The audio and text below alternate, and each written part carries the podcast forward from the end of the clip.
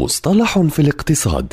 في كل حلقة يطرح المدون وصانع المحتوى الاقتصادي مجدي النوري مصطلحا اقتصاديا محددا بلغة سهلة وبسيطة.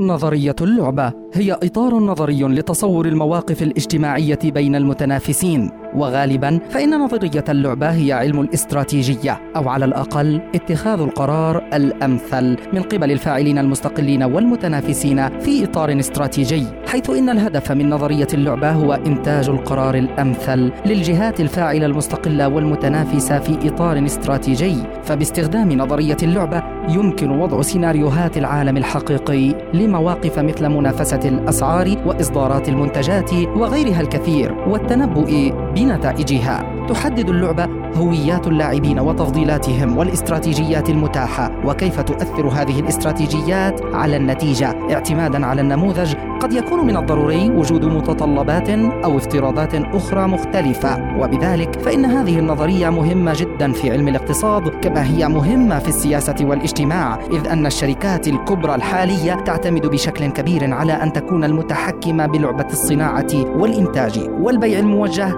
من الألف. إلى الياء